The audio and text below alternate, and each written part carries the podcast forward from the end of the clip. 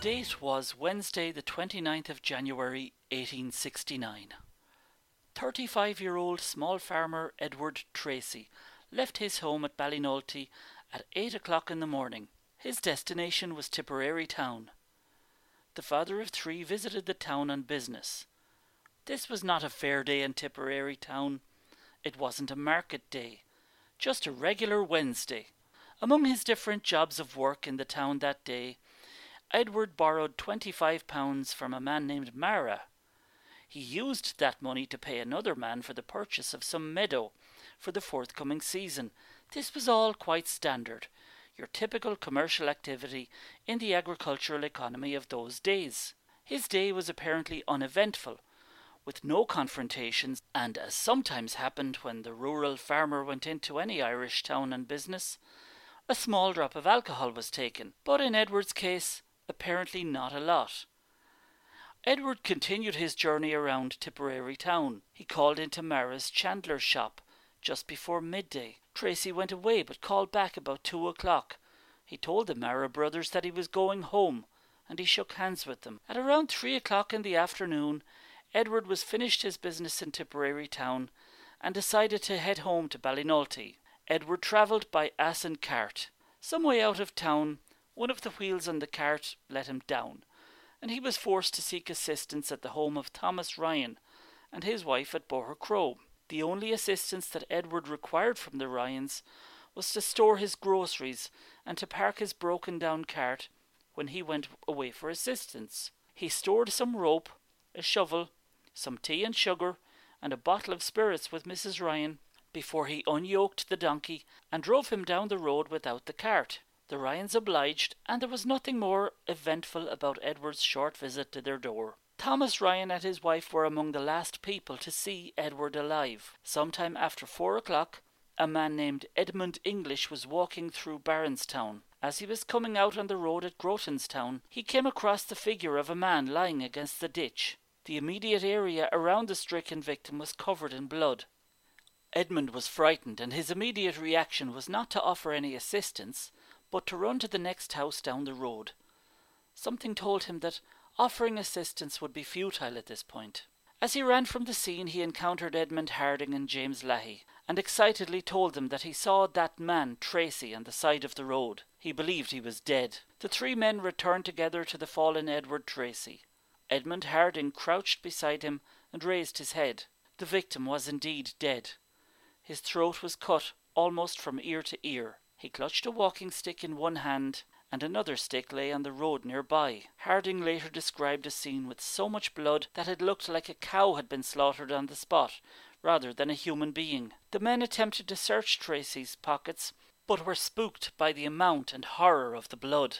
They opened two buttons on his waistcoat and blood gushed out. Harding described going stiff with fright. It's not clear if they were attempting to steal from the dead man. It is likely, however, that their intentions were honourable, because it later transpired that the dead man had a quantity of loose silver in his pocket, as well as a blank cheque for fifty pounds. There was no apparent attempt to steal this money, so it seems that theft was not the motive for this attack. The victim's face was quite cold, and he wore a thin cravat below the wound across his neck portion of the cravat had become embedded in the wound. Edmund English and James Leahy agreed to wait with the body as Edmund Harding hurried away to report the news to Jasper Bolton, a justice of the peace who lived just 240 yards away.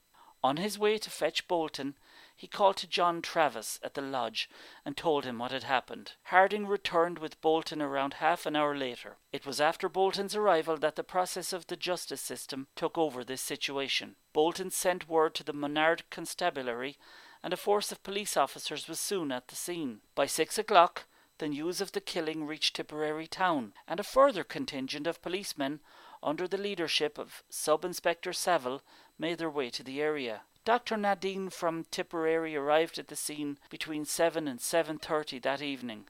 Remember, this was the end of January and was quite likely a dark, desolate and unforgiving scene. The doctor later described arriving to see the dead man who was lying on the roadside near the back lodge of Ballykisteen House. He found a large wound inflicted by a sharp instrument such as a knife or a razor. It was extended from a little below and in front of the jawbone, across the front of the throat to the opposite angle of the jaw. The larynx was opened, and the carotid artery and jugular vein were divided. There were no other marks on the victim's body apart from a slight scratch to the forehead and one on the little finger of the left hand. Despite experiencing such a horrific death, the victim actually suffered very little violence apart from the fatal wound.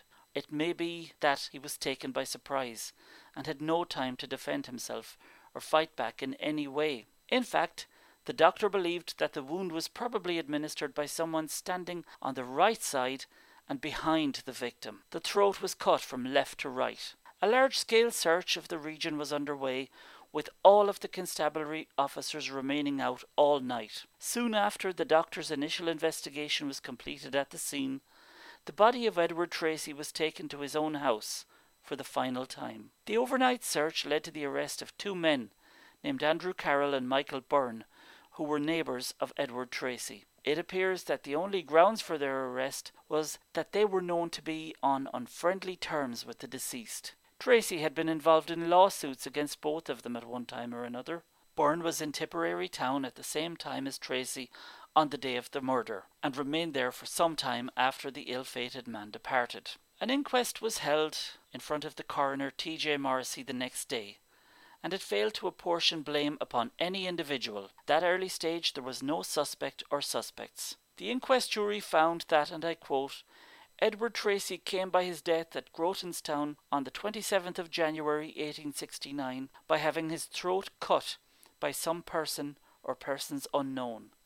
Unquote. The proceeding ended, and the evidence failed to throw any light on what was later described as a mysterious and frightful tragedy. Andrew Carroll and Michael Byrne were released from custody because there was absolutely no evidence to justify their continued detention.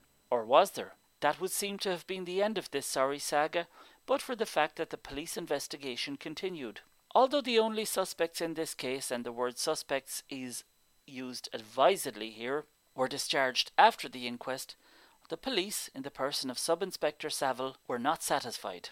At some point subsequent to his release from custody, Constable Hugh Hughes rearrested Michael Byrne on suspicion of the murder of Edward Tracy. Everything in the case, from a public perspective at least, went silent until late January that same year, 1869, and Michael Byrne appeared at the summer assizes in Clonmel, indicted for the murder of Edward Tracy. There were a few standout witnesses in the case that the Crown attempted to mount against Michael Byrne. Johanna Reardon lived near Byrne, and they travelled together to Tipperary town on the day of the murder. She was related to Byrne by marriage. She and Byrne were also on their own personal errands in the town and spent much of those hours together, including a visit to Mara's shop. On their journey home, they picked up a young man named Edward Frewen at a spot called Massey's Hollow. They gave him a lift home on their ass and cart. About a quarter of a mile along the road, they passed Edward Tracy. They saw another man pass him, but didn't know the identity of that individual. There were many witnesses to Johanna and Michael's journey home that day, and she was interrogated at length. Essentially, one of the key pieces of evidence against Michael Byrne was that his cart passed the victim on the road in the time just before he was murdered. It seems that the Crown chose to hang their case on a couple of factors, neither of which added up to any solid evidence against the accused man. Edward Tracy's wife testified that her husband and the defendant shared land side by side on the estate of Major Gasson. The last time she saw her husband and Byrne scolding, as she put it, was about three months earlier. Each man was standing on his own land, speaking in angry tones to one another across the boundary. She confirmed that her husband Edward was not a violent man, although he did strike her once. On another occasion, he found fault with the way she had prepared dinner for a servant, but thankfully he didn't strike her that day. One of their key witnesses was Professor Blyth from Queen's College, Cork. He was an expert in chemistry and was called in as an expert witness on blood spatters found on the trousers of Michael Byrne, confiscated from his home on the night of the murder. Unfortunately for the prosecution, he could not confirm that much of the blood was necessarily fresh.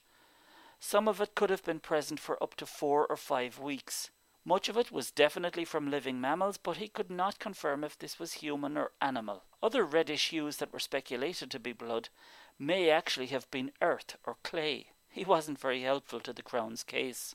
Another prosecution witness was Daniel Conway, and his job was to try and inject some sort of commercial motive for the killing of Edward Tracy. Conway testified that he was doing some business for Major Gasson, on whose property Tracy and Michael Byrne lived. There was much disagreement among the different parties during the previous four years over things like trespassing and land occupancy. Conway tried to act as some sort of mediator or go between. He was, after all, a land agent for Major Gasson. The parties would not agree to anything he suggested, however. One of the points of disagreement was the land vacated by a man named Lahey. Both Burns and Tracy wanted the land, and Conway suggested they divide it. Neither side would agree to this, so the land was given to somebody else. Conway confirmed that he knew the defendant, Michael Byrne, for quite a long time. Twenty six witnesses were examined in the case. This was probably quite a high number, as 19th century rural murder trials went in Ireland. We must remember that a case did not always proceed in court along the lines with which we might be familiar today, either in person or watching on television. Before either judge, prosecutor, or defence counsel could address the jury, they made it known that they had already reached their verdict. Their minds were made up. There was a flurry of discussion between the bench and the two sides as to whether or not the jury should be charged, as was the usual procedure, by the court. The foreman suddenly announced that Michael Byrne would be acquitted of the murder of Edward Tracy. After a bit more over and back between the parties, this was formalized. The judge announced that he agreed entirely with the verdict of the jury. He concurred that the prosecution had put forward every bit of evidence that they could by way of thoroughly investigating the case, including material favourable to the accused.